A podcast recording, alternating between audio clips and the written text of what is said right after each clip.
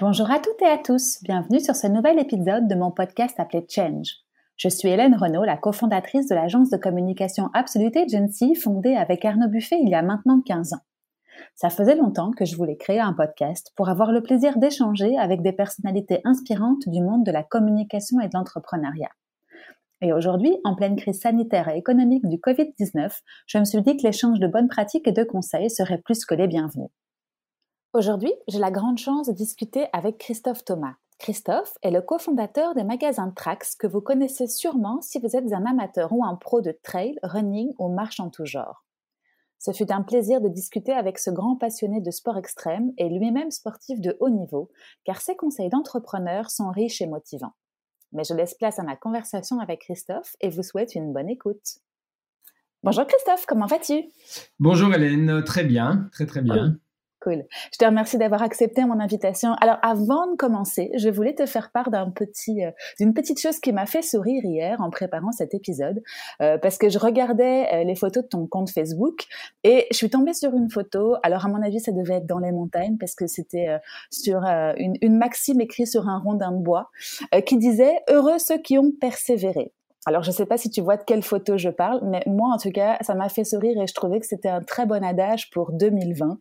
Euh, et je voulais avoir ton avis par rapport à cette année 2020 en, en général. Euh, Est-ce que ça t'a pas semblé comme euh, grimper sur, euh, sur les sommets que tu as l'habitude de grimper, toi? C'est une bonne question et en fait ça me permet effectivement d'assez vite rentrer dans le, dans le vif du sujet. Je pense en fait que, que c'est à nous de, de donner de la perspective à nos vies, de donner de la perspective à nos carrières. Euh, et effectivement, euh, de nous fixer des objectifs. Euh, après, évidemment, nous avons chacun nos armes et nos moyens pour y arriver. Donc, c'est sûr qu'on n'est pas, n'est pas tous nécessairement armés de la même manière. Mais je pense que trop peu souvent, euh, alors ça peut sembler un peu entre guillemets bateau, comme on dit souvent de, dire ça, mais je pense que voilà, c'est à nous de, à nous de fixer nos ambitions. Euh, on est, euh, on est finalement à la conduite et on est quand même maître, maître de nos vies.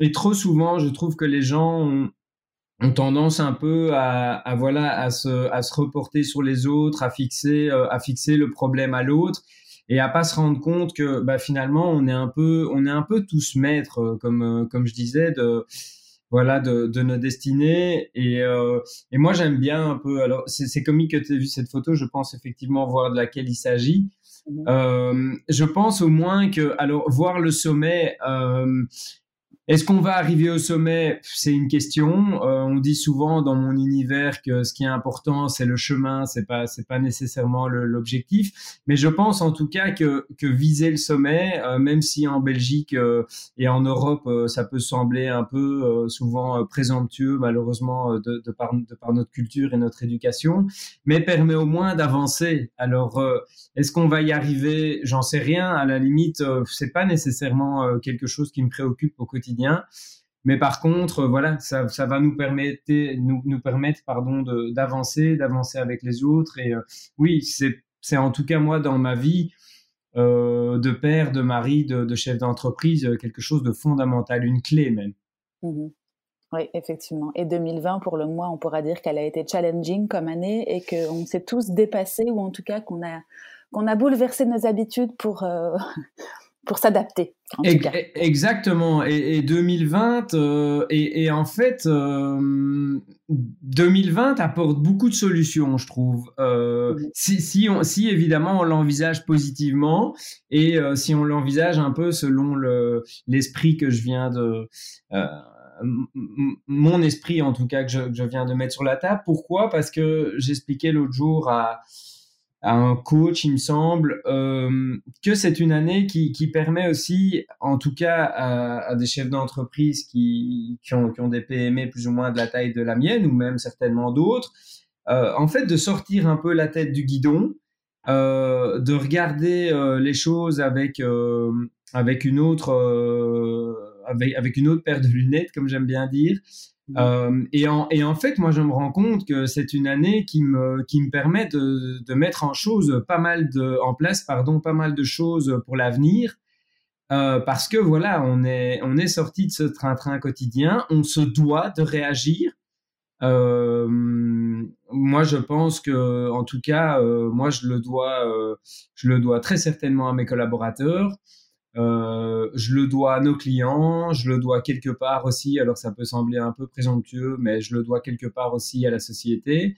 Euh, et quand je dis la société, c'est au sens général du terme, c'est pas par rapport à ma société. Euh, et donc, euh, oui, ça, ça, va être une année, c'est une année pénible, c'est clair, mais je pense que c'est une année dont, dont, je me souviendrai longtemps et pas nécessairement euh, seulement pour, pour ses côtés négatifs. Mmh Parfait. Écoute, bonne introduction. Si tu veux, on y revient plus tard, mais par contre, on peut peut-être refaire un petit euh, flashback et reprendre euh, un petit peu un, peu plus avant, euh, quand tu étais enfant. Est-ce que tu peux me parler un petit peu de ton enfance et de quel enfant tu étais toi en particulier? Alors moi j'étais clairement un enfant qu'il était incapable de, tenir en, place. Mmh euh, qui était pardon incapable de tenir en place. Euh, j'ai l'image, euh, j'ai l'image d'un professeur qui un jour m'a carrément attaché avec des cordes à ma chaise donc euh, qui, qui n'en pouvait véritablement plus euh, voilà de, de cet enfant qui certes euh, était quand même apprécié des, des, professeurs parce que voilà je ce que je disais n'était enfin n'était pas absurde n'était pas nécessairement stupide. Mais par contre voilà j'avoue que j'étais plutôt euh, cet enfant qui devait prendre la parole probablement très souvent euh, interrompre euh, les autres enfants. Euh, voilà, une spontanéité qui était qui était assez positive, qui n'était jamais, enfin qui était toujours bienveillante. ou très souvent en tout cas, et donc c'était quelque chose qui était apprécié, mais je sais très bien qu'à la longue, quand même, ça, ça exaspérait, ça exaspérait le corps professoral.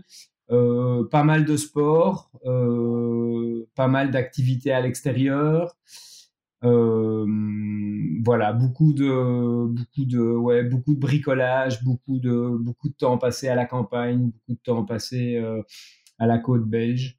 Mmh euh, ouais. Quelles études tu as fait toi un peu plus tard après dans Ouais, alors moi j'ai un peu, enfin comme comme beaucoup de toute façon je pense, mais j'ai un, un, parcours un peu un peu atypique. Je suis architecte paysagiste à la base. Mmh euh, donc euh, oui, je, me sentais vraiment attiré d'une part euh, par la nature, d'autre part par l'architecture, et donc ben, c'est un peu le mariage que, que j'avais trouvé entre les deux. donc oui, oui, je suis, je suis, architecte paysagiste à la base. J'ai pratiqué en tant que tel vraiment paysagiste, paysagiste finalement seulement pendant deux, trois ans, ouais, trois années. Alors principalement en France et en Suisse. Euh, puisque j'ai habité là euh, à cette période, donc euh, ouais, directement après, après la fin de mes études. voilà, et puis, je, et puis je suis revenu en Belgique pour des raisons privées. À ce moment-là, j'ai basculé plus dans l'éclairage. Donc, j'ai fait de l'éclairage. Alors, bah, c'était assez logique au début de l'éclairage extérieur, de l'éclairage d'espaces verts, de voiries, de centre-ville, tout ça. Et puis, au fur et à mesure du temps, bah je mm, Ouais, j'ai été vraiment alors plus sur le, le, pur éclairage, je vais dire, donc euh, avec l'éclairage intérieur, l'éclairage de bâtiments, euh, voilà. Euh, un peu Et quand tu étais architecte paysagiste, tu étais à ton compte déjà ou tu travaillais pour, euh, pour, euh, pour un patron?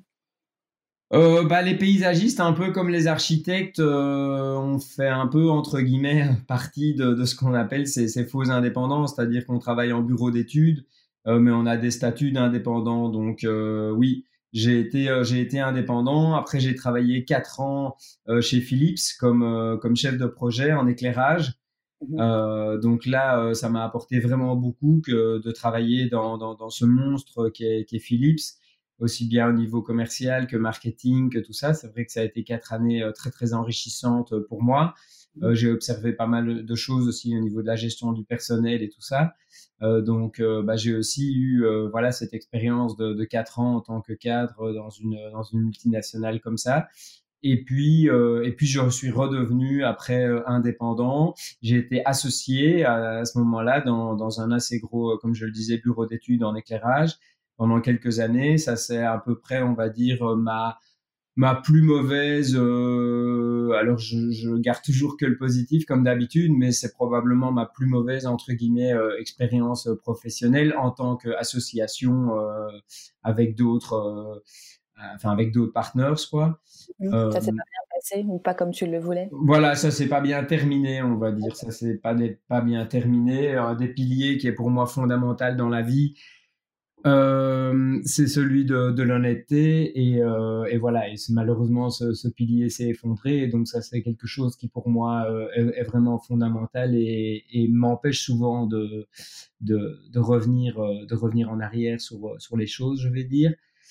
Euh, et puis après, euh, bah après l'aventure, euh, à peu près dans, dans la foulée, c'est le cas de le dire, l'aventure Trax a débuté. D'accord, ok. Est-ce qu'on peut juste revenir un tout petit peu en arrière et que je comprenne un peu mieux comment le sport a commencé à prendre de l'importance dans ta vie? Parce que Trax, c'est ça, c'est le sport. Mais toi, personnellement, comment est-ce que ça t'est arrivé, ce, cette drogue, on va dire? Alors en fait, en, fait, le sport, il a, euh, il a, euh, il a un peu toujours fait partie de ma vie. Donc euh, j'ai joué vraiment très très très très longtemps au hockey. Quand je dis très longtemps, c'est, je pense, je dois avoir plus de 25 saisons de, de hockey sur gazon derrière moi. Donc ça, j'ai, vraiment fait très très longtemps. J'ai eu aussi quelques années de, de natation en club. Euh, bon, ça, il fallait vraiment s'accrocher parce que, bah voilà, c'est de la piscine, de la piscine, de la piscine. Euh, j'ai fait ça pendant 2-3 ans, je crois. C'est sortir de la piscine à 11 heures en hiver, euh, sous la pluie, sous la neige. C'est pas, ah, il faut une certaine volonté que je suis pas convaincu d'avoir eu suffisamment à ce moment-là. J'étais encore quand même assez jeune. Je devais avoir 11-12 ans à l'époque. Mmh euh, et puis euh, après, en fait, au début de, au début de ma carrière professionnelle, là, il y a eu une, il y a eu un stop il y a eu un stop, donc je me souviens bien, ouais, pendant pendant trois quatre ans, j'ai quasiment plus fait de plus fait de sport. Euh, J'avais vraiment des journées euh, très très lourdes et c'était pas évident à, caser dans, dans mon agenda. C'est à ce moment-là, vers les années euh, ouais 2000, que j'ai recommencé un peu à, à courir.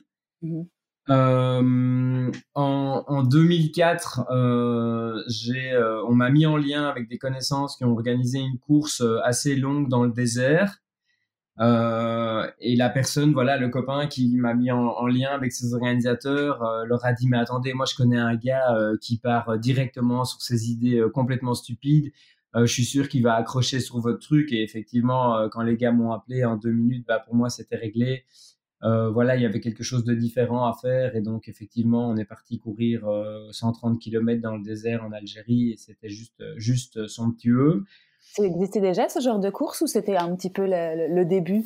Euh, le début, c'était un peu avant, mais effectivement, à cette époque-là, ça restait complètement anecdotique. Mmh en France, ça a duré un peu, ça a démarré, pardon, un peu, tout petit peu plus tôt. Oui, il faut savoir qu'ici, c'est voilà, hein, on était on était tout de suite une vingtaine à partir. Le but était de récolter de l'argent pour une association, donc c'était vraiment un truc euh, totalement euh, totalement privé, on va dire ça comme ça. Euh, ça semblait quand même un projet super fou, non? Sans courir 130 km dans le désert pour. Ben, on courait tous les jours, en fait, on courait tous les jours une trentaine de kilomètres. Euh, c'était assez génial. On courait le matin et puis l'après-midi, on était avec des Touaregs euh, qui nous faisaient visiter la région du Hogar en Algérie, qui est absolument somptueuse. Euh, nos familles étaient un peu un peu inquiètes à l'époque parce que le Hogar était, euh, reste une région qui est, qui est pas nécessairement la plus safe, la plus safe du monde. Mmh. Euh, donc voilà, mais on avait envie de le faire, ça a très bien fonctionné et, euh, et voilà. Et donc à partir de là, oui, moi je me suis mis un peu à faire euh, de la haute altitude, mmh. donc des sommets, ouais, à partir de 4005 jusqu'à 6500 mètres. Et puis en fait, c'est pour ça que je me suis mis là vraiment pour le coup à, à, à beaucoup courir, beaucoup plus. Euh, je vais dire, pour entretenir ma condition physique. Et puis assez vite, euh, je suis arrivé au, constat que bah, je courais euh, finalement 48 semaines par an pour faire 4 semaines de montagne et que le rapport était un peu bizarre. Et je me suis dit, tiens, mais pourquoi est-ce que tu ne ferais pas un peu plus de la course à pied ton sport? Et, du coup, bah voilà, pour, pour courir, on va dire un peu plus intelligemment, de manière un peu plus construite, mmh euh, eh ben j'ai fait appel euh, j'ai fait appel à une coach et et voilà j'y reviens. Mais ça c'était un peu ça a été le, le déclencheur le déclencheur de Trax cette cette période là c'est ça. Et comment, on y reviendra, mais comment est-ce que dans une vie, je suppose bien remplie, professionnellement, on arrive à, à, à, allouer autant, parce que le courir, enfin, comme tu le disais, c'est sur des longues distances, ça demande d'être loin de chez soi euh, pour la majorité des, des courses que tu faisais. Comment est-ce qu'on arrive à allouer du temps pour euh, soi personnellement et sportivement parlant, et pour sa vie professionnelle dans ces cas-là? Alors, je faisais pas beaucoup de courses à l'époque, hein, au début. Donc, euh, oui, j'avais mes quatre semaines de montagne, effectivement, où je, où je laissais ma famille, on va dire, pendant quatre semaines. Donc, euh, euh, généralement, c'était deux fois deux semaines. Donc, c'est pas non plus. c'est un choix, c'est un choix de vie. Mm-hmm. et ce choix de vie, ben, on y revient pour l'entraînement. Je veux dire, comment est-ce qu'on trouve le temps? Voilà, moi, je suis un, moi, je suis un simple petit patron de PME. Euh, mais je peux vous donner euh, les plus grands patrons du CAC 40 euh, qui parviennent à trouver le temps pour s'entraîner pour des marathons et qui font des marathons sur des temps absolument absolument corrects. Mhm. c'est une question de priorité, comme absolument tout dans la vie. donc donc voilà, moi j'alloue. Qu'est-ce que je, comment est-ce que je vais dire ça? Bah, Par exemple, je suis quelqu'un qui déjeune très très rarement à midi. Mhm j'ai organisé ma vie de manière à travailler euh, soit euh, beaucoup de chez moi. Euh, le bureau, mon bureau qui n'est pas chez moi, bah, il est royalement à 600 mètres de chez moi. Donc voilà, moi, je fais souvent, je fais souvent remarquer à, à mes amis qui me disent tiens mais comment est-ce que tu trouves le temps pour t'entraîner? Je leur dis écoutez moi je m'entraîne en moyenne on va dire une heure et demie par jour. Bah, si vous regardez le temps que vous consacrez pour aller au boulot, pour revenir du boulot et pour déjeuner, vous consacrez, pour ces trois choses-là, vous consacrez déjà plus d'une heure et demie donc, euh, donc voilà, maintenant. Euh... c'est une question de volonté, c'est ce que tu disais aussi au début, quand, quand dans ta jeunesse, tu faisais de la piscine et que tu sortais à 11 heures et qu'il faisait pas bon, bah, c'est juste que toi, tu avais le courage d'y aller, la motivation, euh, la persévérance aussi d'avoir la régularité sur le long terme. Et puis après, je suis sûre que l'un nourrit l'autre. Le, le, le, sportif, enfin, le côté sportif nourrit le côté entrepreneur et vice versa. Ça doit pouvoir, euh, ça, ça se marie très bien, quoi. Ah ben exactement, moi, que, moi quand je cours, euh, je cogite, euh, j'ai pour habitude de dire que c'est à peu près le seul moment où mes neurones euh, se mettent réellement à travailler. Mhm. Et donc généralement, je pars courir avec 10 questions et je reviens avec 10 réponses. Mhm. Euh, avec ma femme, on se dit souvent que le gars qui inventera le petit système qui nous permet d'enregistrer tout facilement dans notre monde de course à pied ou quoi, euh, ce à quoi on pense, il fera fortune parce que malheureusement, on a tendance un peu à oublier les conclusions quand on arrive. Mais moi, c'est des périodes qui me permettent, euh, enfin, c'est vraiment, c'est des périodes d'introspection, de, de, de, prise de conscience, de, qui sont juste colossales. Donc, moi, c'est des moments super importants dans ma journée au niveau mental et au niveau physique. Donc voilà, maintenant on est bien d'accord que euh, le fait de sécher la période du déjeuner pour un coureur d'ultra distance n'est peut-être pas la meilleure idée, mais euh, mais voilà, je pense qu'on avance, euh, on, on, avance, oui, comment à un moment, tu es seul avec toi-même aussi, et c'est important dans ce monde où on est tout le temps ben, en société. Enfin bon, alors peut-être moins en 2020, mais en général, où on est en réunion au téléphone, sur notre téléphone, là au moins, tu es focus sur toi, sur ta foulée, sur, sur tes idées, et, et ça avance comme ça pour toi en tout cas.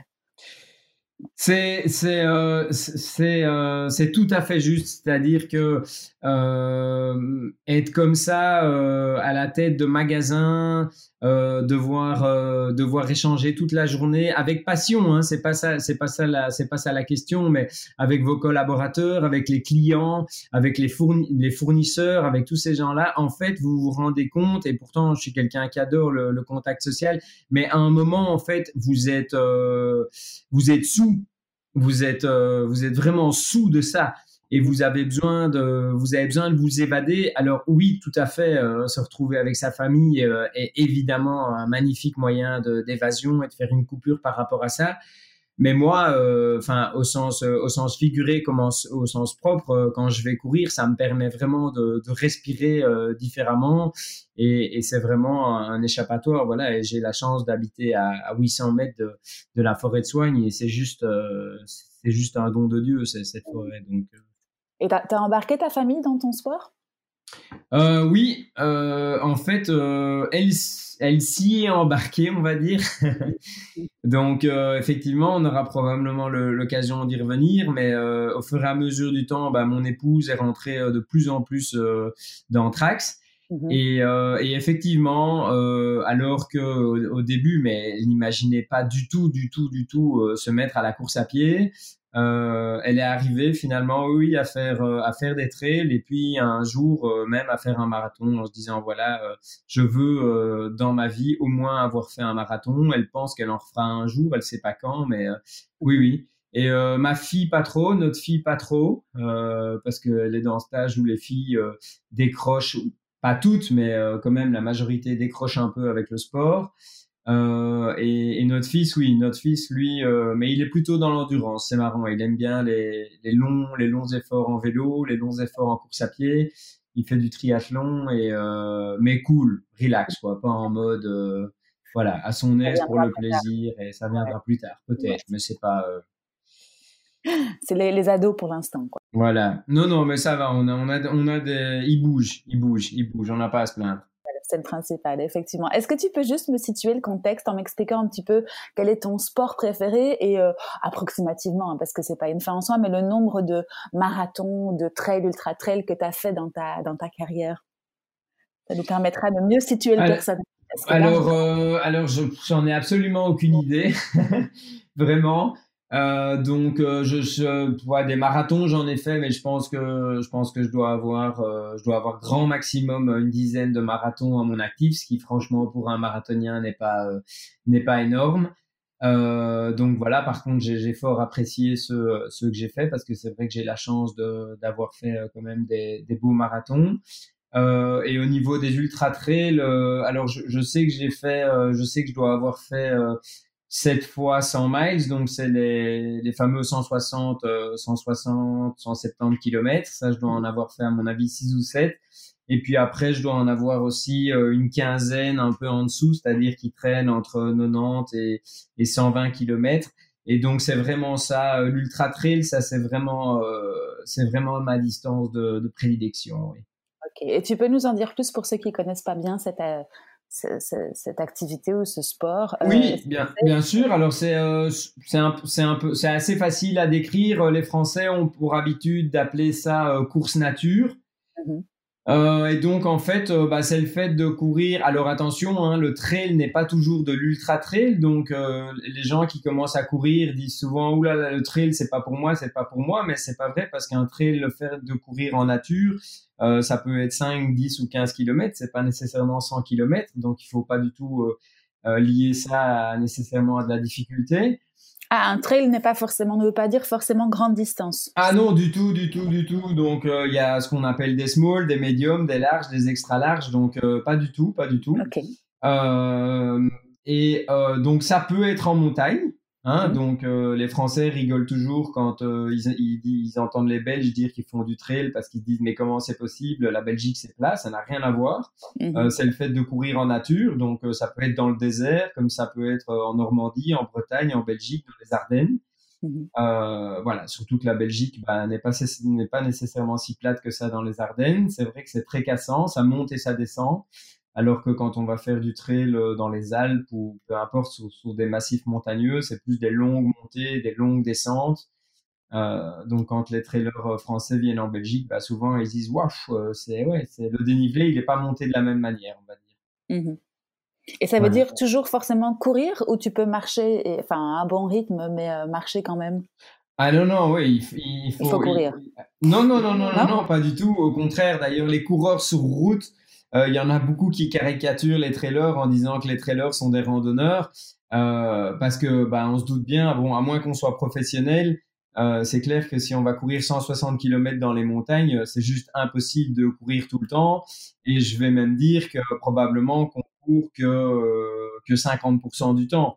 Euh, C'est-à-dire qu'on va courir sur les plats, on va courir dans les descentes, mais les montées, euh, on, va, on va marcher. Voilà, un pro va trottiner, mais nous, on va marcher. Quoi. Mmh mmh Donc, en à bon rythme, comme vous dites, mais, euh, mais on va marcher.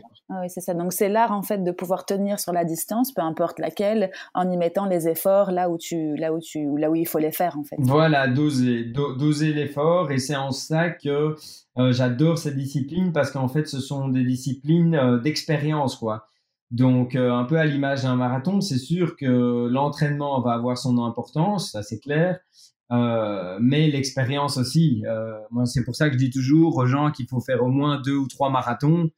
Parce que voilà, le, premier est captivant et ça restera toujours le premier, mais, euh, mais ce sont vraiment des distances d'expérience. Enfin, c'est l'expérience qui, qui joue et qui va vraiment aider et, apporter un plus. Oui, c'est ça, qui, qui va te donner la, chance d'apprendre à te connaître et puis ensuite à mieux savoir te, te, juger ou te jauger en fonction de la distance et de, la, et de l'effort qu'il y a à faire, c'est ça? Voilà, en, plus, en plus de la persévérance et de la volonté, je suppose aussi. Oui, c'est clair. Alors après, physiologiquement aussi, il y a des personnes qui vont être euh, plus à même euh, d'être d'être endurant que d'autres. Bah, c'est mon cas, par exemple. Moi, je suis pas nécessairement un coureur très rapide, mais par contre, la faculté que j'ai, et c'est comique parce que j'ai un peu l'impression que mon fils est la même, euh, bah, c'est d'avoir beaucoup d'endurance. Mmh euh, donc voilà, et puis c'est aussi quelque chose qu'on va développer avec le temps. Euh, et alors, quelque chose aussi, j'en profite pour, pour rebondir là-dessus, les gens ne comprennent pas aussi pourquoi on allonge toujours les distances. pourquoi une fois qu'on a fait un 40, on fait un 60, et puis un 80, et puis un peu un, un 90 euh, ça fait ça fait très longtemps que j'ai pu expliquer ça. C'est que moi, ce que je me suis rendu compte, c'est que psychologiquement et mentalement, à chaque fois, je rentrais dans des phases d'introspection qui étaient euh, qui étaient différentes et qui étaient euh, vraiment de plus en plus profondes. Et, donc, bah, c'était assez, c'était un peu comme une drogue, quoi, parce qu'on se rend compte qu'on va chercher des émotions au fond de soi qui, au plus on allonge la distance, au plus vont être vraiment fortes et euh, bah oui, ça devient un peu une ça devient un peu une addiction de se dire ah oui tiens aujourd'hui qu'est-ce que je vais découvrir? Ou tiens dans dans dans quelles dans quelles émotions est-ce que la course va m'emmener? Euh, et donc moi c'est ça un peu qui, qui m'a amené euh, aussi à, allonger les distances quoi. Oui c'est ça. Il doit y avoir, enfin j'ai jamais fait ça, hein, mais en t'écoutant parler, il doit y avoir l'état méditatif ou d'introspection dans lequel tu parles, plus la beauté des paysages, plus effectivement euh, l'hormone mince, je retombe plus sur le les endorphines. voilà, voilà, qui te qui te shoot et qui te demande encore plus finalement au fur et à mesure, quoi. C'est ça qui, malgré malgré le fait que ça doit être dur. Hein, moi, j'ai jamais fait ça encore une fois, mais il y a, y a, sûrement en plus des risques physiques, des doutes. Est-ce que je vais y arriver? Est-ce que je vais pas y arriver? C'est des hauts et des bas. Ce, ne sont que des hauts et des bas. Euh, et euh, ça aussi, une fois de plus, c'est l'expérience qui va jouer. Donc, euh, avec l'expérience, ce qu'on se rend compte, c'est que ça, ça finit toujours par revenir, comme on dit. la question, c'est quand? Euh, et donc, euh, moi, j'ai moi j'ai travaillé déjà avec des coachs, euh, des coachs mentaux, des oui, avec des aussi même avec des, des psys, mmh. et donc qui qui franchement nous nous font réaliser que ce qui est important, c'est de ne pas se laisser plonger trop longtemps dans les périodes de doute, parce qu'au plus on va se laisser plonger pendant longtemps, bah, au plus on va mettre du temps à, à en ressortir. Mais par contre, voilà, moi je peux vous dire, en ultra, j'ai quand même pas mal d'expérience. Et comme je le disais, ça finit toujours par revenir. La question, c'est, ouais, est-ce que ça sera dans 10 minutes, 30 minutes, une heure, deux heures? Mais pendant ce temps-là, il faut s'accrocher parce que par contre, ça, c'est une période où vous allez passer, mais par toutes les idées sombres et les idées noires. Euh, voilà, vous allez vous souvenir euh, de, je sais pas moi, quand quelqu'un vous a dit, mais enfin, pourquoi tu fais ça? Et vous allez vous dire, mais ça sert à rien. Mais, mais à quoi ça sert de se mettre dans des états pareils? Euh, mais enfin, tu es à l'autre bout du monde, euh, ta famille est restée à la maison, euh, qu'est-ce que tu fais ici tout seul dans ta montagne? Enfin voilà. Et donc, dans ces moments-là, il faut vraiment être fort parce que, oui, il faut être fort et patient. Mmh et il y a de la visualisation, de la projection qui rentre en jeu dans ce genre de, de moments plus sombres? À fond, à fond, bien sûr, bien sûr, bien sûr. Et il faut vraiment, euh, il faut vraiment dans ces moments-là, justement, essayer de se projeter d'une part bah, sur tous les moments qui ont été agréables avant et aussi sur ceux qui seront agréables après, quoi. Donc euh, oui, oui, c'est euh, ça, ça sert. Ouais, ouais. Et ben justement, du coup, je fais un parallèle avec la, la, la vie d'entrepreneur parce que tu es un entrepreneur. Euh, qu'est-ce qui t'aide le plus, toi? Enfin, qu'est-ce qui te Qu'est-ce qui te permet de faire des ponts entre ta vie d'entrepreneur et ta vie de sportif? Je suppose que ça t'aide, mais à quel niveau? Oh ben moi, elle est, elle est pleine de rebonds. Enfin, elle est pleine de rebonds. Je veux dire, il y a plein de rebonds entre les deux en fait, parce que moi, je suis convaincu que cette persévérance, cette persévérance d'ultra trailer, euh, et le fait que le fait qu'on sait que ça finit toujours par euh, par aller mieux, euh, bah peut-être que dans certaines passes, euh, je ne m'en rends même plus compte parce que c'est, euh, je pense au-delà de ça être quelqu'un de d'assez positif. mais je suis convaincu que dans dans ma vie dans ma vie d'entrepreneur et même dans mon dans mon quotidien, ça m'aide. D'abord, bah, d'abord ça vous aide au niveau de au niveau de la santé. Euh, moi, ça m'arrive, euh, c'est pas compliqué, ça ne m'arrive jamais d'être malade. Mmh Absolument jamais. Alors, ça doit être aussi évidemment génétique parce que mes enfants, euh, nos enfants ont la même chose. mais non, ça, ça apporte, ça apporte tellement de choses que j'ai un peu du mal. à dire lesquelles. Oui, parce que c'est tellement intégré moi dans l'autre euh, l'un dans l'autre, euh, voilà, aussi, par rapport à mon métier au quotidien, c'est-à-dire aussi par rapport au conseil aux clients, par rapport à ce partage de la passion, par rapport à, euh, je pense que c'est vraiment ça aujourd'hui que, que, les gens viennent chercher chez nous, c'est notre expérience et ce partage qu'on peut avoir avec eux. et donc, et donc voilà, et on, revient un peu à ce que je disais, bah, tout, tout, tout, tout au début, c'est c'est le fait d'avoir de la vision, quoi, le, fait de, bah, c'est la même chose euh, on parle souvent en ultra trailer comme un, comme un marathon, comme dans beaucoup de courses, hein, de cette fameuse visualisation de la ligne d'arrivée. Eh ben, on parlait tout à l'heure du sommet hein, de, de, 2020. Tu me demandais, euh, voilà, quelle était un peu euh, la, trajectoire qu'on suivait cette année. Bah, tout ça, tout ça se recoupe un peu. On, on y revient. Hein. Oui, clairement, clairement. Eh ben, écoute, euh, top. Est-ce qu'on peut revenir, enfin, arriver à Trax, parce qu'on y arrive seulement maintenant, euh, pour que tu nous expliques un petit peu comment ce beau projet a vu le jour. Donc, si j'ai bien compris, euh, tu as été indépendant dans une entreprise, comme tu le disais, en tant qu'architecte paysagiste. Ensuite, tu as travaillé en entreprise et chez Philips ou dans d'autres entreprises. Et, tu me diras un petit peu après euh, qu'est-ce qui t'a euh, porté, ou en tout cas, qu'est-ce qui a, qu'est-ce qui t'a aidé à entreprendre ensuite. Mais j'aurais bien aimé avoir le, le, le, jour 1, ou en tout cas, comment t'es venue cette idée de Trax et comment tu l'as comment tu l'as concrétisé dans les tout premiers moments? Oui, je voudrais d'abord euh, juste faire une, toute petite parenthèse. Euh, moi, j'ai eu beaucoup de chance. Euh, c'est que dès le début de ma carrière, je suis tombé sur des super patrons. donc, je suis vraiment tombé sur des gens qui, qui m'ont compris, qui avaient même compris certaines choses sur moi avant moi euh, et qui m'ont donné euh, vraiment de superbes opportunités euh, par rapport à ça, une superbe autonomie qu'il me fallait moi personnellement pour pouvoir avancer dans mon travail et être le plus compétent possible. Et donc, je pense que c'est quelque, chose qui aujourd'hui, dans mon mode de management, clairement laisse une trace. Ça a été des rôles modèles pour toi? Oui.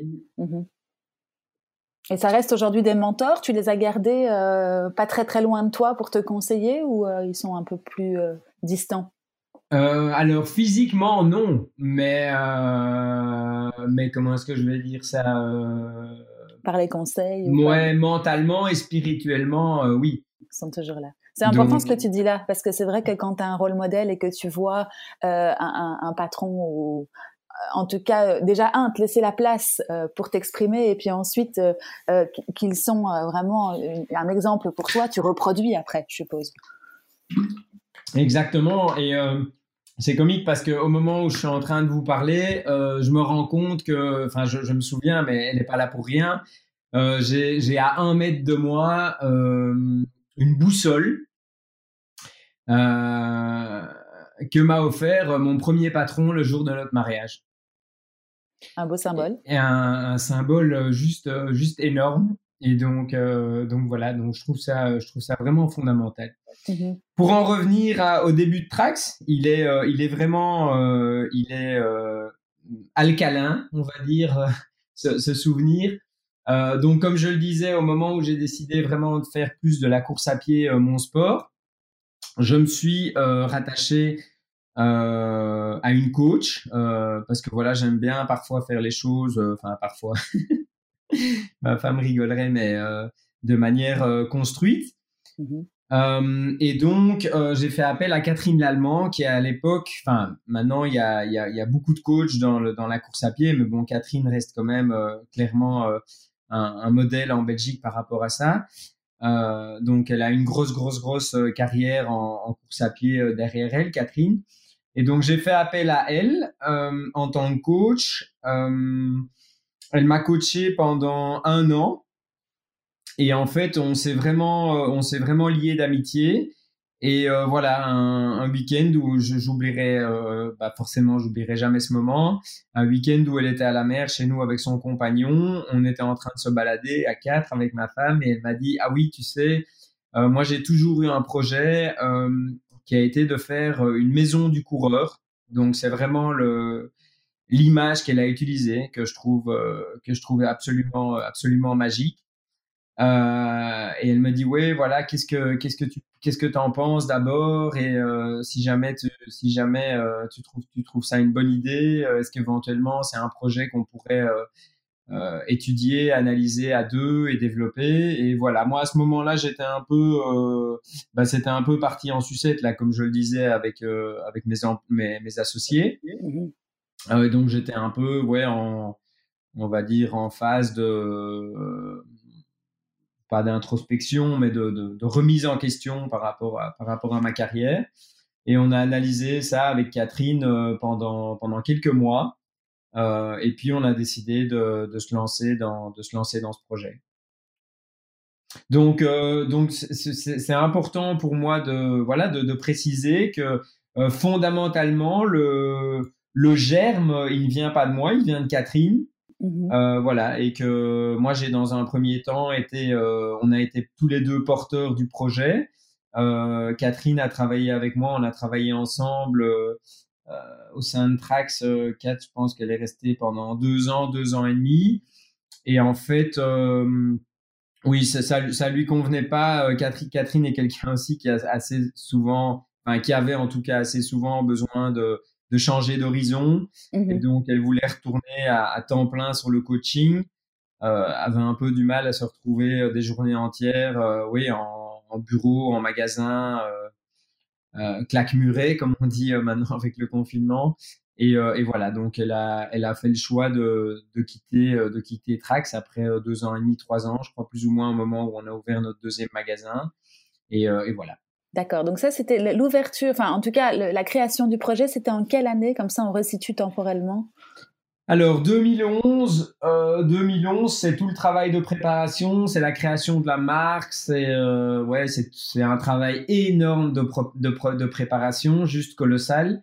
Euh, que j'ai pu évidemment bien faire parce que bah, comme j'étais désengagé de toutes parts, moi j'ai eu vraiment euh, la chance de pouvoir me porter à 100% sur euh, sur Trax euh, avant même que le magasin ouvre, euh, ce qui est vraiment une chance parce que bah, souvent on entend des gens hein, qui doivent euh, qui doivent faire ça le soir, la nuit, en plus de leur boulot. Donc c'est vrai que moi j'ai pu le faire dans une situation relativement confortable, mais du coup je pouvais aussi m'y donner à, à 400%. Donc ça c'est ça c'est 2011. Et puis mars 2012, on ouvre le premier magasin à Bruxelles à. D'accord, ok. Donc euh, environ une petite année de préparation quand même dans laquelle tu dois investir euh, de ton temps, de ton argent. Enfin, je suppose que vous aviez une mise de départ euh, tous les deux qui a servi justement à, combler ces, quelques mois avant l'ouverture du magasin. Des doutes, des, moments particuliers que tu, veux partager avec nous justement pendant, avant l'ouverture du premier magasin? Alors six mois exactement, donc euh, six gros mois de ouais six gros mois de, de préparation. Euh, Catherine, elle, elle, euh, voilà, elle avait pas ce, elle avait pas, euh, on va dire nécessairement déjà autant de travailler que moi avant, donc elle avait pas, elle avait pas cette petite, cette petite sécurité financière. Mmh euh, et donc, elle a continué à être coach. Donc, elle m'aidait, euh, elle m'aidait de temps en temps euh, quand j'avais besoin d'elle. Et on se faisait, oui, on se faisait un, un petit meeting par jour où elle venait pour vraiment les rendez-vous clés ou des choses pareilles. Mais c'est vrai que moi, j'étais plus, euh, j'étais plus vraiment à fond euh, sur toute cette partie-là, et c'était pas un souci. C'était vraiment très clair entre nous mmh. euh, parce qu'elle devait continuer son coaching et de toute façon, elle allait être plus aux commandes du coaching chez Trax. Donc, on était en parfait équilibre à, à, ce niveau-là. des périodes de doute. Alors, Pardon, non, je juste pour te demander, mais on y reviendra après, je te laisserai continuer. Comment est-ce que tu as fait ça? Parce que tu n'as été, euh, pas du tout été dans le monde de l'entreprise, enfin, mais je veux dire dans le monde du retail comme ça. Comment est-ce que tu t'es lancé et comment tu t'es fait accompagner? Ah non, non, pas du tout. Donc euh, pas du tout. Je me suis dit euh, ah ben on va ouvrir, on va ouvrir un magasin de course à pied, pas de souci. quelles sont les marques qu'on a envie d'avoir? Celle-là, celle-là, celle-là. Ok. Où sont les marques? Euh, au Trademart. Et donc, euh, moi, j'ai été chez, dans, dans Google. Euh, j'ai commencé avec mes fichiers Excel. J'ai dit, OK, moi, je veux ces marques-là. Et j'ai commencé vraiment à tout cataloguer, à créer toute ma liste de contacts. Euh, donc, euh, je me souviens, j'ai reçu, j'ai dois avoir reçu zéro numéro de téléphone. et j'ai j'ai absolument tout cherché, quoi. Donc, ça... Foncé, tu t'es assis, tu t'es dit, bon, je vais faire ça et ça, tu as planifié et tu t'es mis en route en petite foulée, quoi. exactement, exactement. Et pour ça, je suis convaincu euh, que mon métier de que mon métier de, de project manager et de euh, aussi voilà qui venait alors à la base ça peut sembler vraiment très comique de dire ça mais de la construction euh, m'a aidé quoi parce qu'au niveau de l'image de construire quelque chose euh, bah oui, pour, pour, pour moi, ça m'a très très fort aidé. Et, euh, et par rapport à ça, par rapport à ça, non, franchement, j'ai pas eu de doute. On était, euh, on était dans une confiance et qui, avec le recul, euh, je me dis qu'elle peut sembler limite, euh, limite naïve. parce que avec Kat, on était vraiment, enfin, on l'est toujours en fait, hyper complémentaires.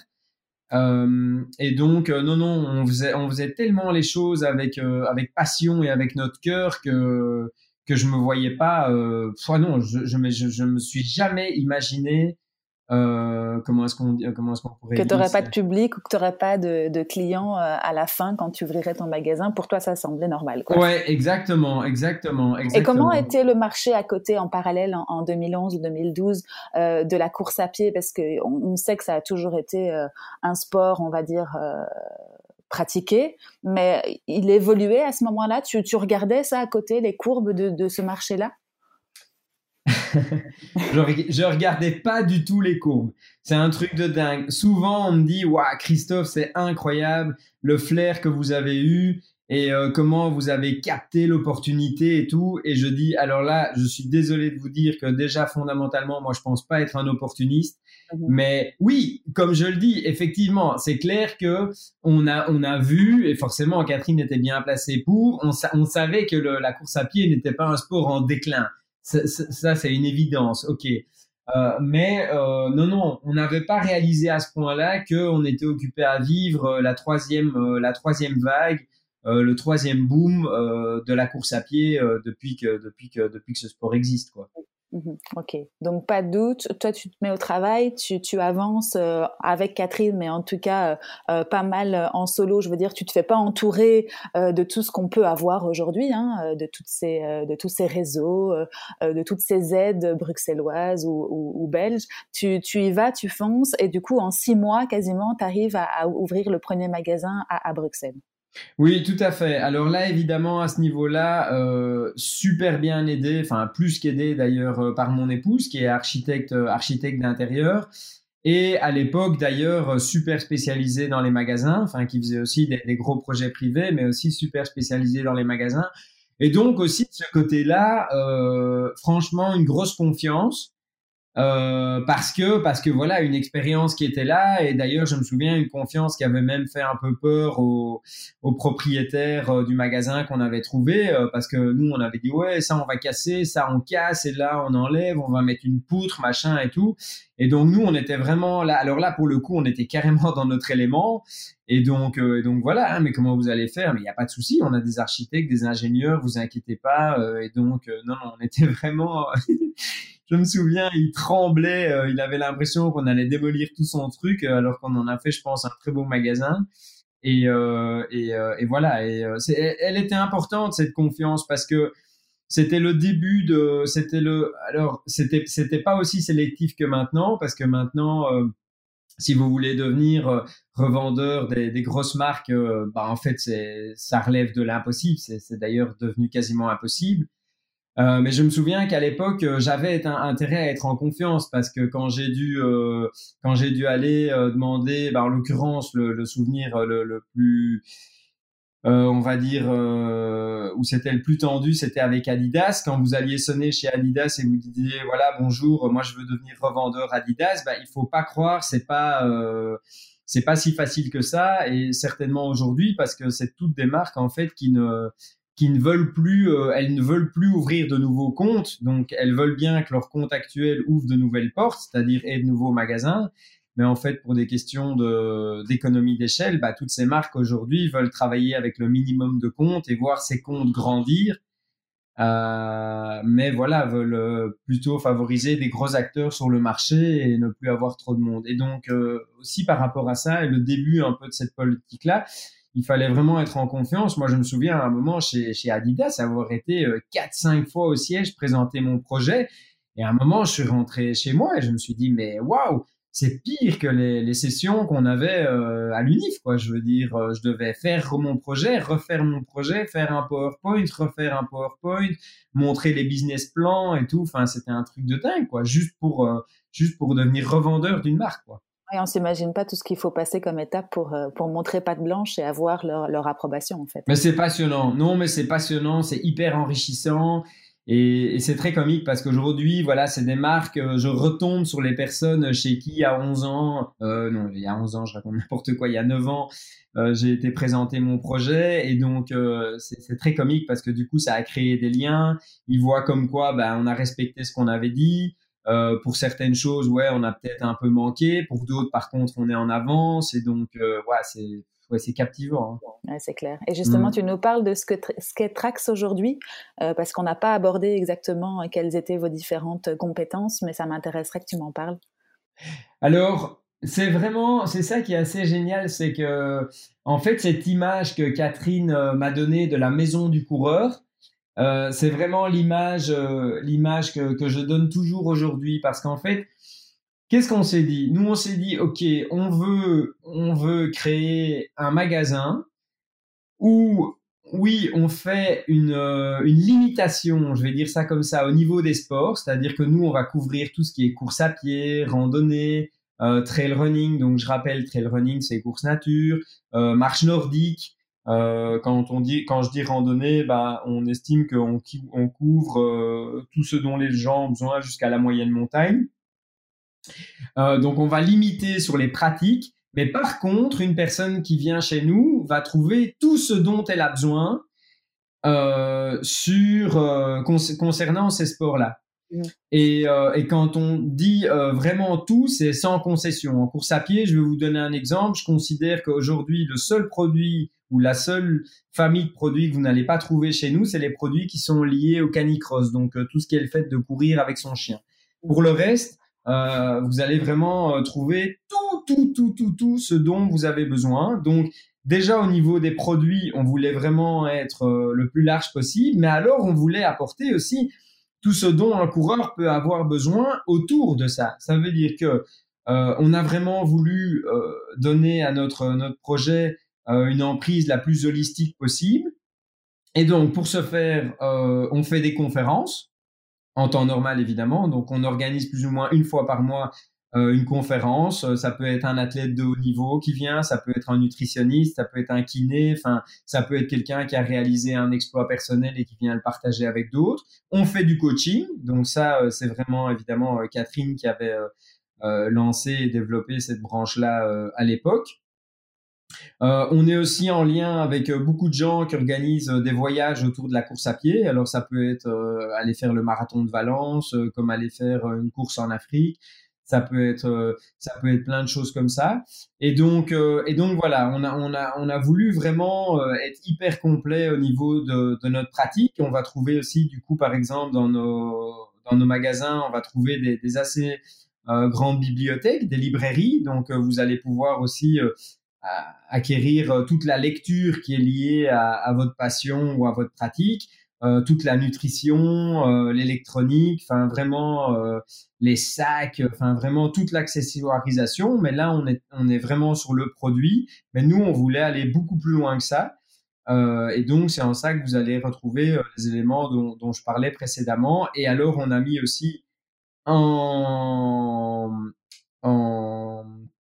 comment est-ce que je vais dire, en application un principe d'analyse de foulée euh, pour pouvoir choisir euh, vos chaussures. Et donc, avec l'aide de caméras, euh, et ça, c'est un, un, des, un des éléments sur lequel Catherine et moi, nous nous sommes formés vraiment avant avant d'ouvrir les magasins, c'est ce principe d'analyse de foulée.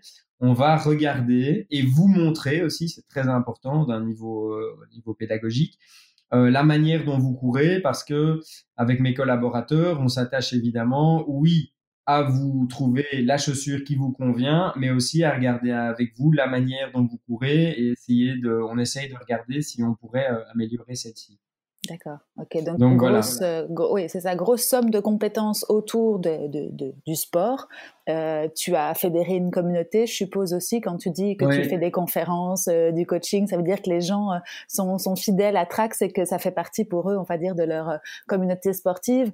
ça, c'est super cool, effectivement. Et aujourd'hui, Trax, c'est quoi alors? Ce projet entrepreneurial, il est devenu quoi tout au long de ces neuf ans? Alors, il est devenu quoi? Ben, il est, il est devenu en fait, euh, il est devenu quelque chose dont je suis le premier surpris.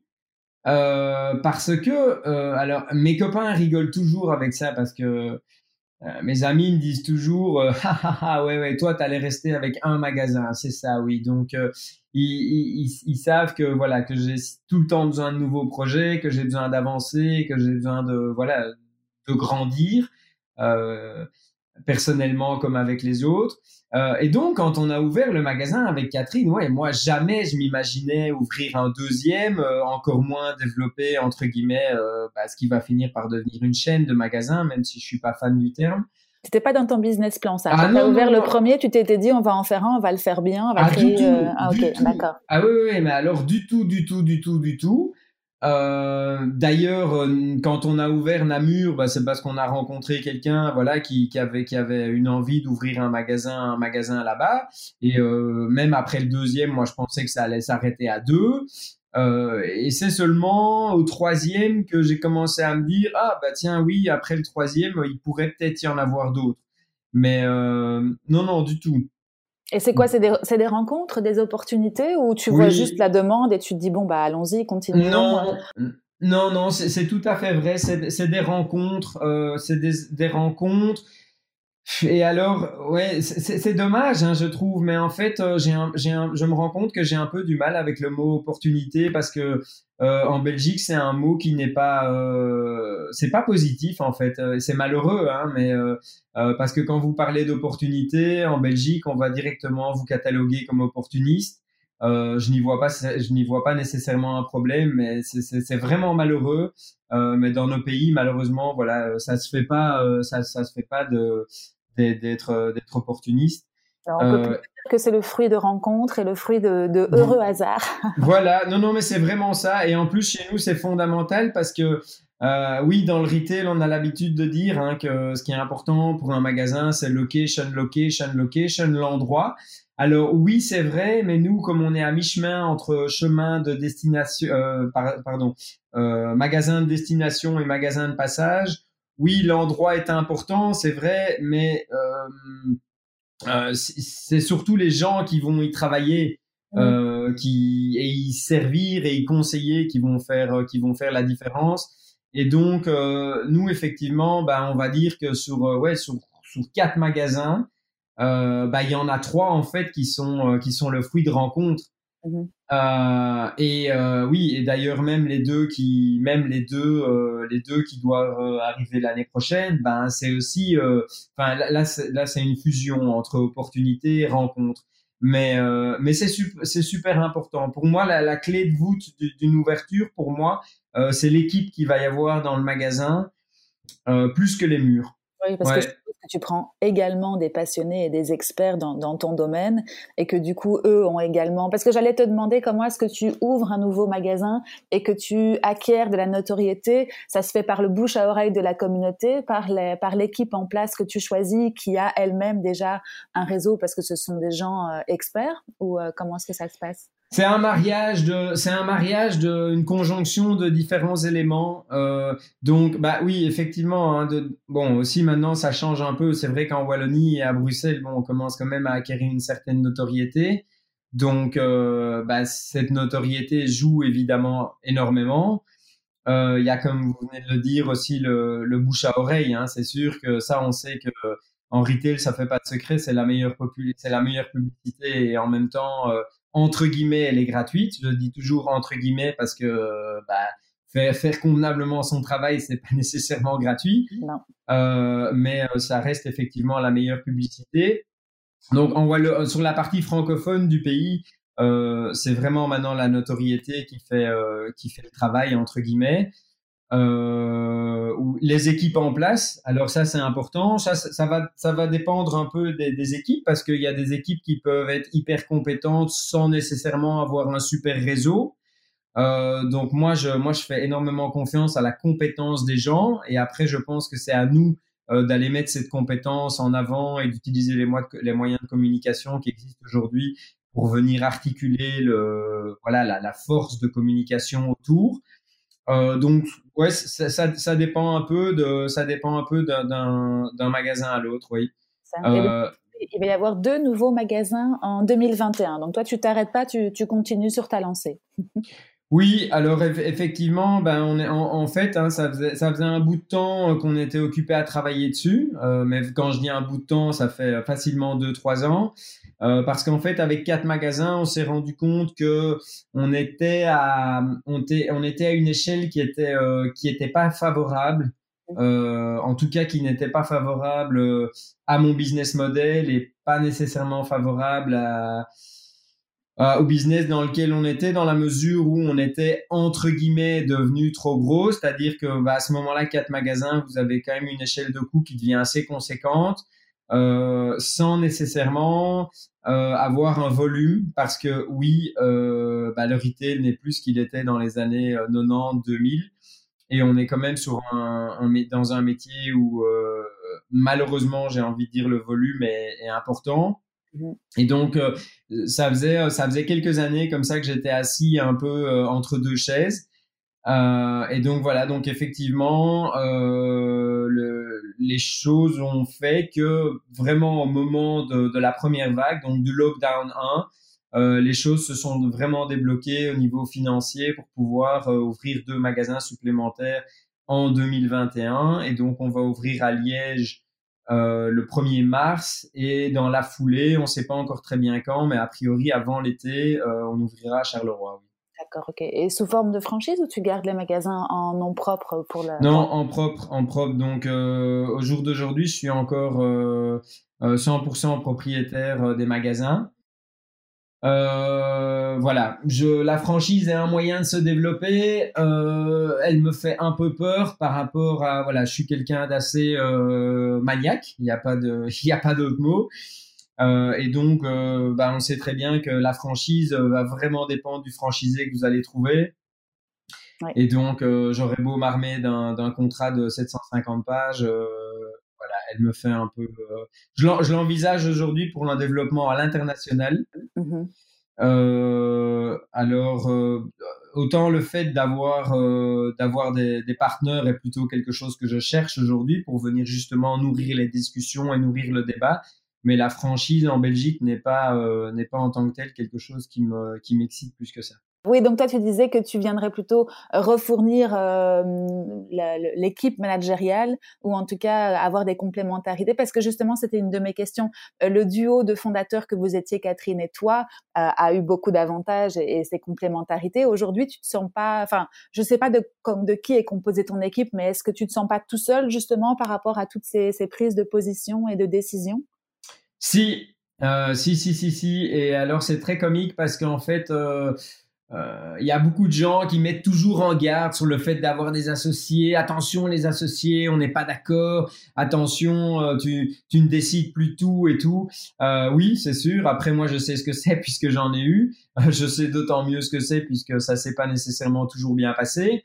mais effectivement, au bout d'un moment, c'est pas facile parce que moi, je suis, je suis exceptionnellement bien entouré.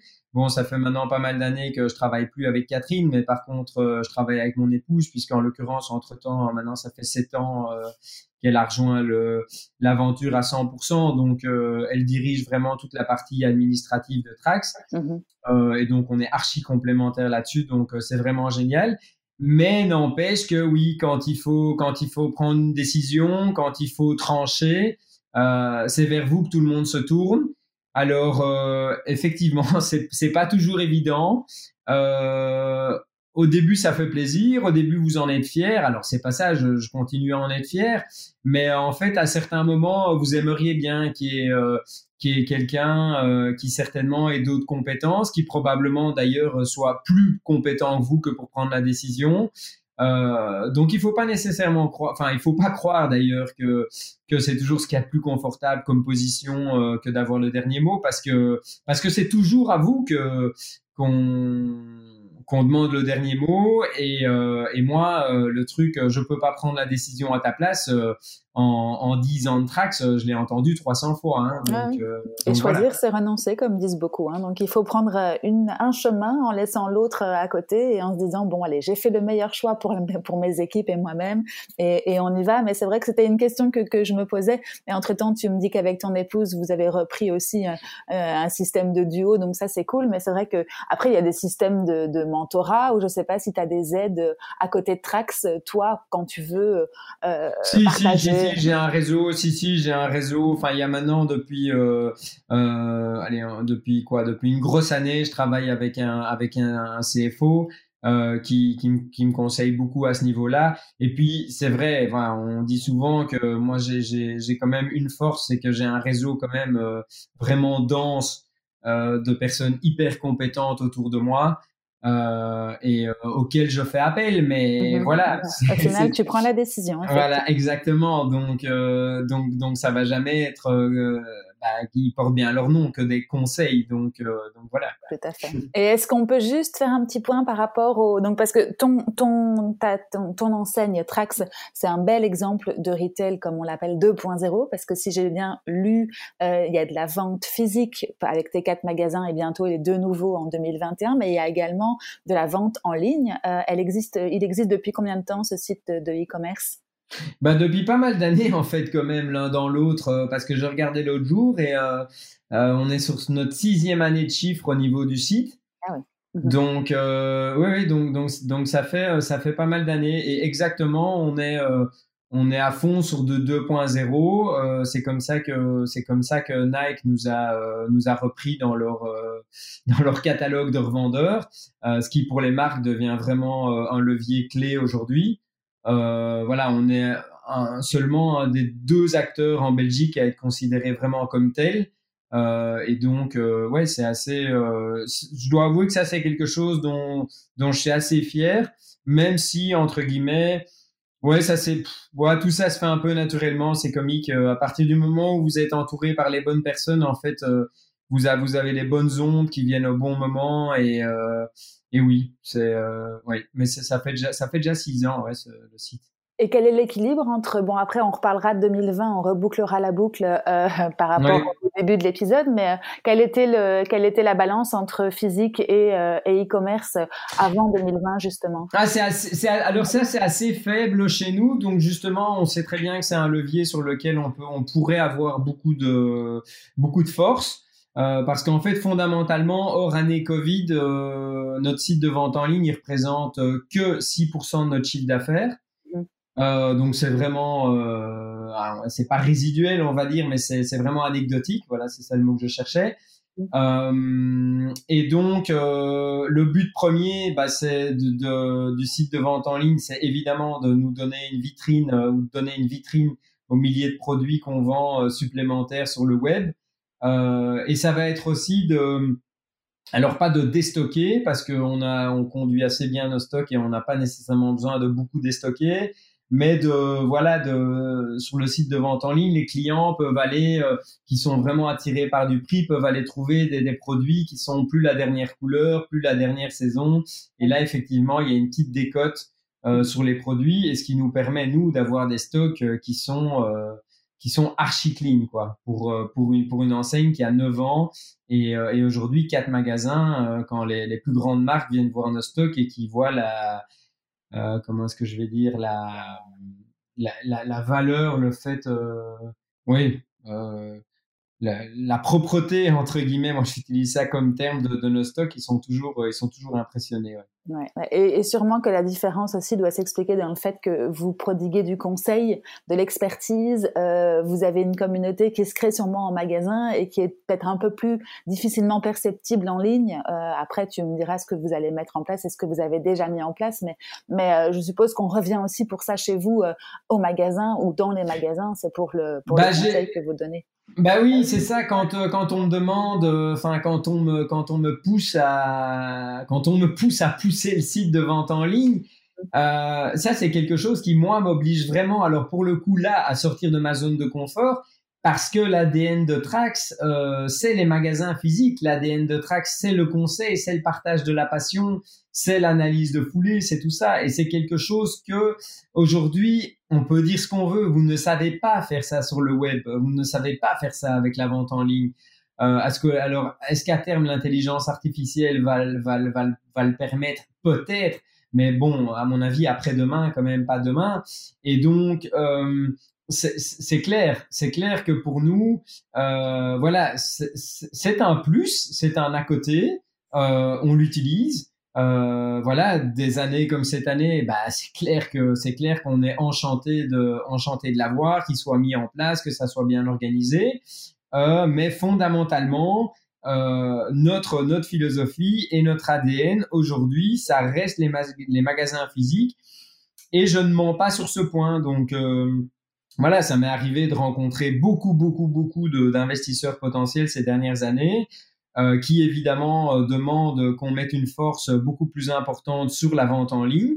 Je n'ai pas de problème à le faire, euh, même avec plaisir, mais l'ADN de Trax reste la vente physique et je suis convaincu, euh, d'ailleurs avec les périodes de fermeture comme maintenant, on voit bien que les gens s'en rendent compte, que dans notre, dans notre business, je précise bien dans notre business, euh, le conseil en magasin, le fait d'essayer est fondamental, quoi. Fondamental. Alors, pour ça, il faut vraiment faire des, différences, des différenciations dans le milieu du retail parce que euh, je le répète, c'est vraiment dans notre business à nous, quoi. Mmh mmh ah oui, c'est ça. Tu restes, euh, tu restes fidèle à ton ADN humaine.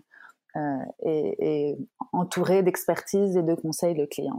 Oui, alors on a, c'est pas ça, on a des clients habituels en magasin qui parfois vont acheter en ligne, hein, mais ils vont acheter voilà un peu de nutrition. S'ils n'ont pas le temps de venir au magasin cette semaine-là, ils vont se faire livrer chez eux ou à leur boulot, six bars et des trucs comme ça, parce que ou, d'abord ça sera de la recommande, ils auront déjà consommé ça au magasin, ils auront déjà été conseillés. Alors ça oui, euh, mais euh, mais pour les chaussures euh, en l'occurrence, qui est vraiment notre core business, c'est fondamental de, de, venir en magasin. Exactement. Ok, top. justement, par rapport à, à 2020, comment est-ce que vous avez, enfin, comment comment s'est passée votre année à vous? Ou pour Trax en particulier? Ouais, c'est compliqué hein, parce que honnêtement, euh, bah oui, on a souffert et on souffre puisque euh, bah, on vient d'en parler. Euh, pour nous, l'ADN c'est les magasins physiques, donc euh, euh, quand, quand, quand les magasins sont, sont fermés, on, on, on souffre, on souffre physiquement, enfin bah, psychologiquement plutôt. voilà, on n'a plus. On, nous, quand on quand on va partager notre passion, ça va aussi nous nourrir nous, au propre comme au figuré. Et donc, euh, ah bah, c'est sûr que le site, euh, le site de vente en ligne euh, a bien rempli son rôle, remplit bien son rôle. Maintenant, comme je dis toujours, il faut pas se faire d'illusions. On n'est pas des purs players non plus, comme on dit dans notre milieu. Et donc, bah, les acheteurs en ligne, ils vont souvent chercher du prix. Chez nous, ils vont pas nécessairement chercher du prix, puisque, trouver du prix, pardon, puisque nous, ce qu'on offre, c'est du conseil. Euh, les sites qui offrent du prix, bah, ils n'offrent pas de conseil. Donc, euh, offrir les deux, c'est souvent compliqué. et donc, donc voilà, donc oui, ça nous permet, ça, voilà, ça, ça nous permet de, de tenir à flot les, les frais, les frais qu'on ne sait pas arrêter et qui continuent à être à être dû même en, même en période de fermeture et à faire, euh, somme toute, effectivement, une année qui n'est pas trop, trop, trop mauvaise, mais qui n'est pas trop mauvaise euh, si on la considère comme une année avec euh, deux périodes de fermeture, quoi. Mmh mmh et par rapport aux équipes, comment est-ce que tu as fait pour maintenir justement cet esprit et, le moral des troupes? Ben nous, en fait, on, on, on sait qu'on est, voilà, et, et, cette année le montre encore. Hein, on sait qu'on est sur un domaine qui est porteur. Hein, la santé et le sport, euh, ça fait pas vraiment, euh, enfin ça fait pas, c'est pas vraiment un mystère. Euh, donc euh, euh oui, aujourd'hui on ne se réjouit pas, mais on n'est pas vraiment inquiet pour demain.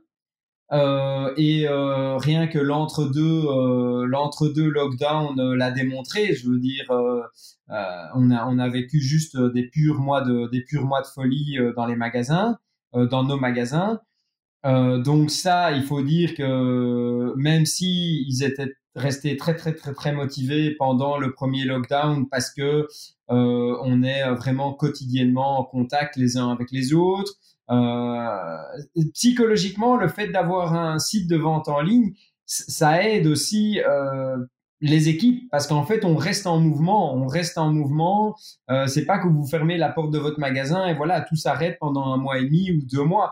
Non, le site de vente en ligne, euh, il permet à tout le monde euh, bah, d'avoir à continuer à communiquer, de, voilà quelque part on continue à vendre. Ça reste ça reste notre entreprise, ça reste la même société quoi. On n'est pas c'est pas une autre PME, c'est la même PME.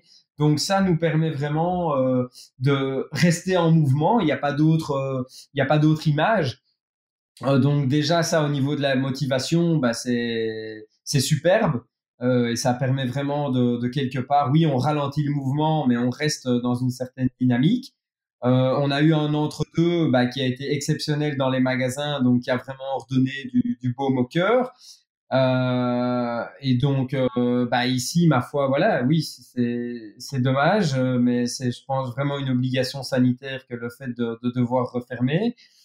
Et, et voilà, donc nous, ça, ça, je pense que c'est vraiment mon rôle pour le coup de, de capitaine que de voilà que de garder la, la, motivation des équipes et je pense que l'avantage que j'ai le gros avantage que j'ai c'est que j'ai énormément d'armes et d'éléments pour le faire beaucoup plus fort que de simples mots et donc, euh, et donc voilà. Et j'ai aussi évidemment, euh, bon, d'abord, j'ai vraiment des super équipes euh, que je remercie du fond du cœur d'abord pour pour leur bienveillance pendant les périodes de fermeture, mais aussi pour la manière dont ils ont cravaché à l'entre-deux, parce qu'il faut pas négliger que c'était quand même une période un peu anxiogène avec le port des masques. On voit les gens qui disent qu'ils ont du, du mal, à, du mal à porter le masque pendant une demi-heure dans, dans les magasins. Bah, mes équipes, ils devaient le porter 7 à 8 heures par jour. Euh, alors, je sais bien que c'est aussi le cas du, euh, du corps hospitalier, donc euh, grand respect à eux, mais il faut pas, c'est quand même pas à négliger non plus. Et puis, on a tous évidemment une, une, super perspective qui est, qui est l'ouverture de ces deux magasins supplémentaires l'année prochaine. Euh, voilà, avec des équipes qui sont juste dingues. Et donc, euh, ça, évidemment, ça, ça, nous donne à nous tous aussi une, une, une toute belle perspective à l'heure où, malheureusement, on parle d'énormément de faillites et de pertes d'emplois. Bah, nous, on a euh, aujourd'hui une dynamique qui est, qui est totalement inverse, quoi. Oui, clairement, l'avenir est, est, est, positif en tout cas pour Trax et, c'est ce que je vous souhaite. On va essayer de le rendre positif, on va dire ça comme ça. Comme tu disais au tout début, de toute façon, c'est une mentalité qu'il faut garder en tête et il faut rester positif pour que le positif arrive effectivement. Et euh, si on doit euh, terminer en, en faisant un petit bilan de 2020, tu auras fait ton quota euh, de sport ou tu as été focus sur ton business? Alors, je n'aurais pas fait mon quota de sport très, très, très, très loin de là parce qu'en fait, je suis quelqu'un qui suis vraiment drivé par euh, les objectifs. Euh, donc, moi, pour, les, pour moi, les objectifs, c'est les ultra trails. Bon, j'ai eu une chance énorme qui est de pouvoir en faire un, un très, très, très, très beau mois de février, donc euh, juste avant que, que, tout, que tout s'arrête. Euh, mais comme j'ai plus de j'ai plus du tout eu d'objectif et d'ailleurs j'ai arrêté de j'ai arrêté de me prendre la tête avec ça les courses étant annulées les unes après les autres euh, bah du coup j'avoue que j'ai eu moins de ouais, j'ai eu vraiment beaucoup moins la, la niaque, comme on dit, pour aller m'entraîner. Et en l'occurrence, ici, c'est différent. Ici, je vais quand même courir presque tous les jours. Mais euh, je devrais peut-être pas le dire, mais pendant le premier lockdown, euh, je n'ai pas chaussé une seule fois mes baskets. Donc, euh, j'ai entamé beaucoup beaucoup de travaux à la maison et du coup, euh, ouais, j'ai pas. Donc ça, ça a été un peu bizarre à la reprise, mais non. Donc au niveau sportif c'est une année un peu différente, mais voilà, elle est différente, c'est pas plus mal, et on repartira de plus belle euh, à partir de fin euh, mi-2021, fin 2021. On verra un peu comment les courses vont être réorganisées. Oui, c'est ça. Eh bien, top. Merci pour tous ces enseignements. Est-ce que justement, pour terminer notre petite conversation, tu as des conseils aujourd'hui pour les entrepreneurs, euh, soit qui se lancent, soit les entrepreneurs tout court, dans cette période de la fin de l'année 2020, que tu voudrais partager avec nous? Oui, alors, euh, oui, le, le, conseil, bah, ce, que, ce que je voudrais dire, c'est, euh, on revient un peu sur ce qu'on a dit, hein, c'est de, euh, de, donner de, la, de donner de la perspective à, à ces projets. Ne, ne, moi, je vois souvent des, des, jeunes entrepreneurs qui, voilà, qui ont une idée et puis qui sont un peu vite, qui sont un peu vite désespérés quand elle ne fonctionne pas ou qui jettent peut-être un peu trop vite, un peu trop vite l'éponge. Euh, donc je pense que évidemment il faut savoir se remettre en question, hein, ça c'est ça c'est une évidence. Mais euh, je pense qu'il faut vraiment avoir au départ euh, une extrême motivation euh, parce que c'est un secret pour personne que que voilà que le monde dans lequel on est, euh, même s'il est bourré d'opportunités, bah, il est complexe, il est il est malheureusement, enfin il est de plus en plus complexe. Euh, et je pense qu'il y a quelque chose sur le qu'il faut pas négliger, sur lequel les, jeunes entrepreneurs ou entrepreneurs euh, doivent rester euh, vraiment attentifs. C'est que il, faut, il, faut, malheureusement s'apprêter à devoir un peu remettre remettre la main remettre la main au portefeuille quand on quand on lance un business et on se rend souvent compte que bah voilà une levée une levée de fonds ne, suffit pas quand on regarde beaucoup de beaucoup d'entreprises aujourd'hui, euh, même petites, bah, il faut oui, il faut qu'elles relèvent deux fois, trois fois des fonds parce que voilà, euh, parce que ça n'a pas démarré comme on s'y attendait, mais le projet reste bon. Ça ne veut pas nécessairement dire que le, le projet est mauvais. Et donc ça, il faut il faut être il faut être attentif à ça. Mais comme comme vous le disiez au début, voilà, je pense que ce qui est important, c'est de porter son regard vers le sommet euh, entre temps, oui, on vivra des embûches, mais euh, mais la, route est longue et je pense que c'est à nous de c'est à, à, nous de rester motivés, c'est à nous de donner de la perspective euh, pour nous-mêmes, pour les gens qui nous entourent, et, euh, et, ça, ça reste fondamental. Quoi. Ouais, tout à fait.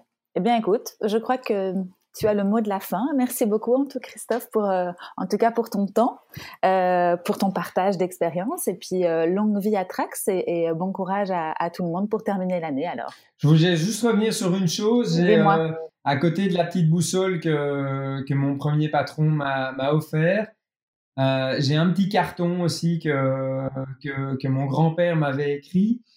Euh, sur lequel il a écrit euh, Christophe devient et reste un des meilleurs et aide les autres. Et euh, ce et aide les autres, pour moi, est, est, vraiment fondamental. parce que j'ai bien aimé, il met en même temps devient et reste un des meilleurs. Alors ça, ça peut sembler un peu, comment est-ce qu'on veut dire, ça, ça peut un peu plonger dans, dans dans l'opportunisme, mais ce que j'adore là-dedans, c'est, le et aide les autres. Et donc, euh, c'est aussi euh, voilà quelque chose qu'il a écrit en 1996 et qui, qui drive un peu euh, mes journées. T'as raison, exactement. Et justement, ça c'est une question que je t'ai pas posée, mais souvent je demande le meilleur conseil, qu'on, le meilleur conseil qu'on ait pu te donner, et ça, c'en est un très beau. Donc merci de conclure avec ça, c'est tout à fait opportun. Merci beaucoup. Avec beaucoup de plaisir. Merci Christophe pour ton temps et à très bientôt.